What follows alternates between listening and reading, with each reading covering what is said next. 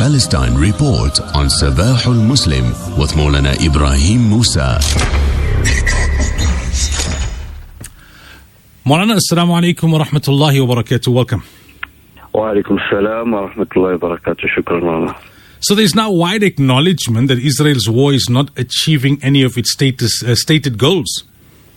Totally, Ma. We've got uh, convergence on this point, if you uh, want to put it that way, between the uh, what what the Israelis are saying, uh, you know, whether it's Israeli media, Israeli politicians, uh, Israeli security figures, uh, what American intelligence assessments are saying, and obviously what Palestinian resistance sources are saying on the ground. So a number of reports over the weekend from American establishment establishment media, the likes of the Wall Street Journal, the New York Times, attesting to this particular point. Uh, according to intelligence report, an American intelligence report cited by the Wall Street Journal, Hamas is still capable of fighting Israeli troops and launching rockets uh, into Israeli-controlled areas. It says for months.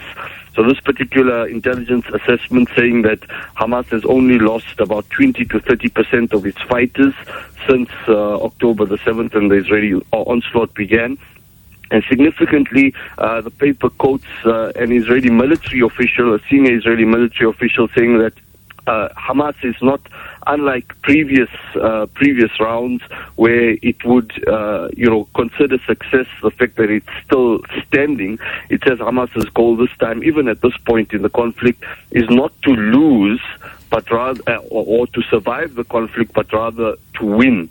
So those who have been killed uh, from the Hamas forces uh, hasn't stopped the progress of these battalions, where one person uh, might have to do the job of two or three uh, deceased fighters, but that is continuing uh, nonetheless. There's a lot of focus as well, Mana, on what is occurring in the north uh, through these particular reports. Uh, the Israelis have declared victory uh, in areas of the north, saying they've decimated the resistance in these areas. But uh, even where the Israelis have destroyed large parts of the city, uh, cities in the north, uh, the reports are saying that Hamas remains resilient. It is reasserting its authority by putting small groups of police and emergency services to pat- uh, patrol the streets, uh, and uh, they are obviously the de facto power uh, in large parts of Gaza, despite the attempt to remove them completely. So that's what the Americans are saying. You have the Israeli military high command uh, also now publicly raising doubts about the feasibility of uh, the Israeli objectives in Gaza. Uh, they uh, say that Israel has established control over a far smaller part of Gaza in the war than it had originally envisaged.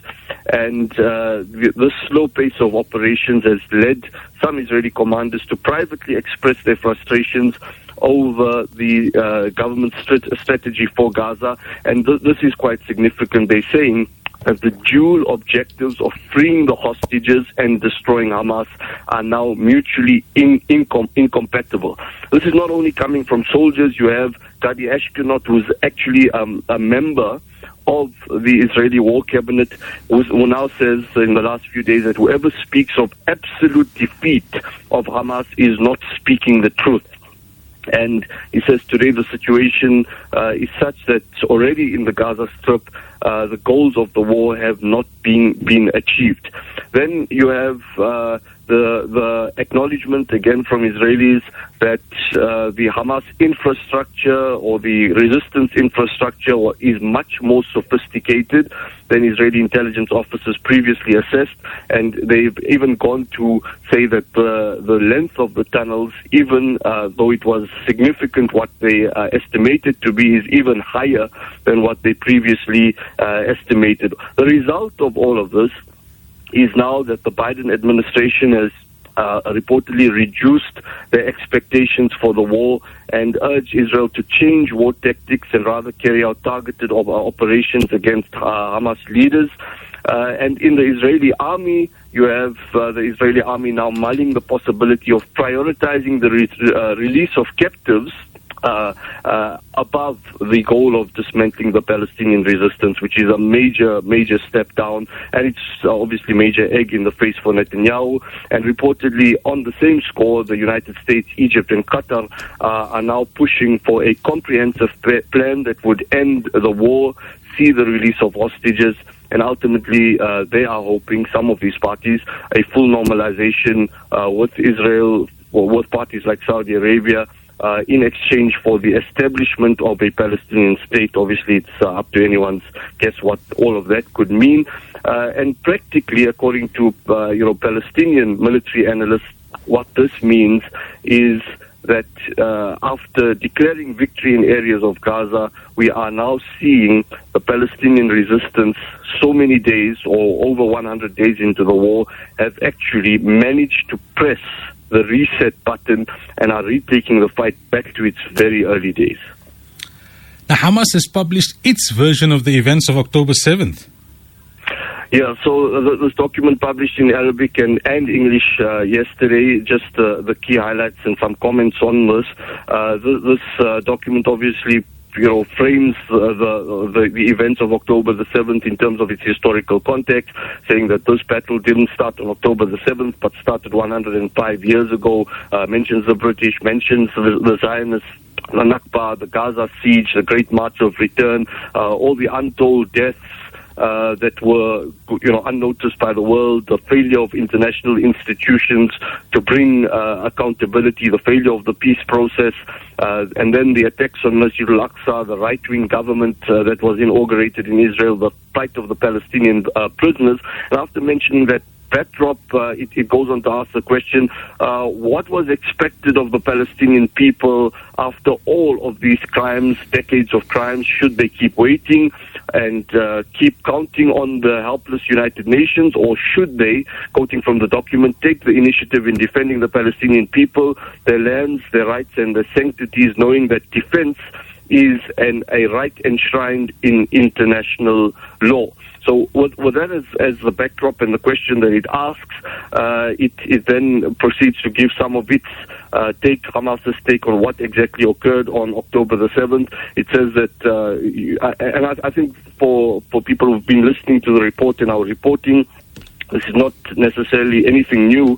Uh, it says that the, the target was the military site, the Israeli so-called Gaza division, and the objective was to capture soldiers uh, it, it, it obviously deals then with uh, any, any allegations about crimes that were committed against uh, Israeli civilians. Uh, it says avoiding harm to civilians, especially children, women, and the elderly, is a religious and moral commitment by the Qassam fighters. Uh, but it, uh, after seeing all of that, it says if any civilians were targeted, it happened accidentally and in the course of confrontation uh, with the occupation uh, occupation forces, and due to the rapid collapse of the Israeli security and military system and the chaos caused along the border areas with Gaza. So it does acknowledge that uh, you know some Israeli civilians might have been caught up in this, but is very resolute that these were not the targets. And then it goes on to again share these widely publicized accounts uh, that uh, come from Israeli media as well as uh, you know uh, uh, uh, um, media such as Mondoweiss and the Electronic Intifada, how Israelis killed their own indiscriminately in the chaos, how they attacked their own to be able to potentially stop Israelis being taken as uh, as hostage. This document also uh, then goes on to, uh, you know, question when Israelis talk about civilian casualties: Are they indeed civilians, or are they combatants who are armed? Uh, and it says that the Palestinian resistance is open to any kind of independent inquiry which they feel they will uh, be able to pass the test uh, that they didn't uh, definitively attack uh, Israeli civilians. So it's it's it's a very readable document that appeals to uh, broad scope of the international community, whether Muslim or not, uh, to be able to uh, understand the objectives of Hamas. From my side, I would feel uh, it draws on, uh, you know, established media reports, but we don't really get too much of the insider picture. So we, you know, this this document would have added, we could have got more out of this document if, you know, it quotes Palestinians were part of that operation on October the 7th. What did they encounter? And that would give an entire new, new perspective, uh, you know, more than simply what we, we get from, uh, you know, established media reports already from the outside. And then tell us about the scandalously high bribes that Palestinians have to pay to get out of Gaza. So many Palestinians not necessarily want to free, uh, flee Gaza at this moment in time, but uh, you know just take their families out to safety for a period of time. And we know the situation at the Rafah Rafah crossing wasn't uh, what wasn't easy or wasn't uh, straightforward, even in times where freer movement was permitted. Uh, it was always a disgraceful setup uh, going through that particular crossing. Uh, under normal situations, uh, there would be a normal list where uh, you know people who don't pay anything would have to uh, be on that list. It would take longer for them to exit the border, and then there was a coordinated list where people who paid higher amounts of money were able to exit faster. Uh, this was under normal circumstances. Now, the bribe that they would have to pay under normal circumstances was just a few hundred dollars, but now reports are saying that this has now increased to five and six figure sums. Uh, this is in US uh, US dollars. So. Uh, the situation uh, is is full of uh, you know all, all kind of uh, brokers, all kind of, of corruption, all kind of scams. So according to multiple sources, the fees there's different tiers. So two thousand dollars for children. Uh, and between five thousand and seven thousand dollars for adults. Let's put that in perspective.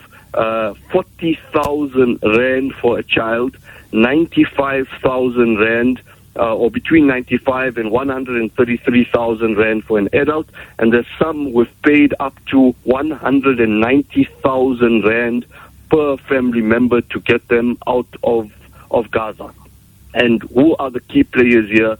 They are uh, military figures uh, directly related to the Israeli, uh, to the Egyptian army, and you know other questionable figures who are obviously capitalizing on this particular uh, situation. Uh, the Egyptians are furious about these reports that are now gaining traction in international media as well, and they are claiming that their officials in Rafah are just collecting fees in accordance with uh, Egyptian law regulating border crossing operations. I don't know which border in the world uh, would require you to pay, you know, close to two hundred thousand dollars to exit, uh, two hundred thousand rand to, to to enter a particular country. But that's exactly what's happening here, and that's why uh, recently there was a video that circulated one of children. Uh, in in Gaza, who were going, uh, who were basically collecting supplies to uh, light a fire for their families, and uh, they reference this fact that you know Egypt is called Umm Dunya, uh, the mother of the world, and uh, these children very innocently said they say that Egypt is the mother of the world, but have you ever seen a mother a mother leaving her children al- alone, referring obviously to the Egyptian regime, uh, and it's it's it's uh, not just a case here of leaving the children alone, but also capitalizing on the great suffering that uh, Palestinians are facing, unfortunately. May Allah ease their plight. Uh, Jazakumullah Maulana, as always, for the update. Barakallahu feekum. Assalamu alaikum wa rahmatullahi wa barakatuh. Assalamu rahmatullahi wa barakatuh. That's uh, the Palestine report for this week with Maulana Ebrahim Moosa.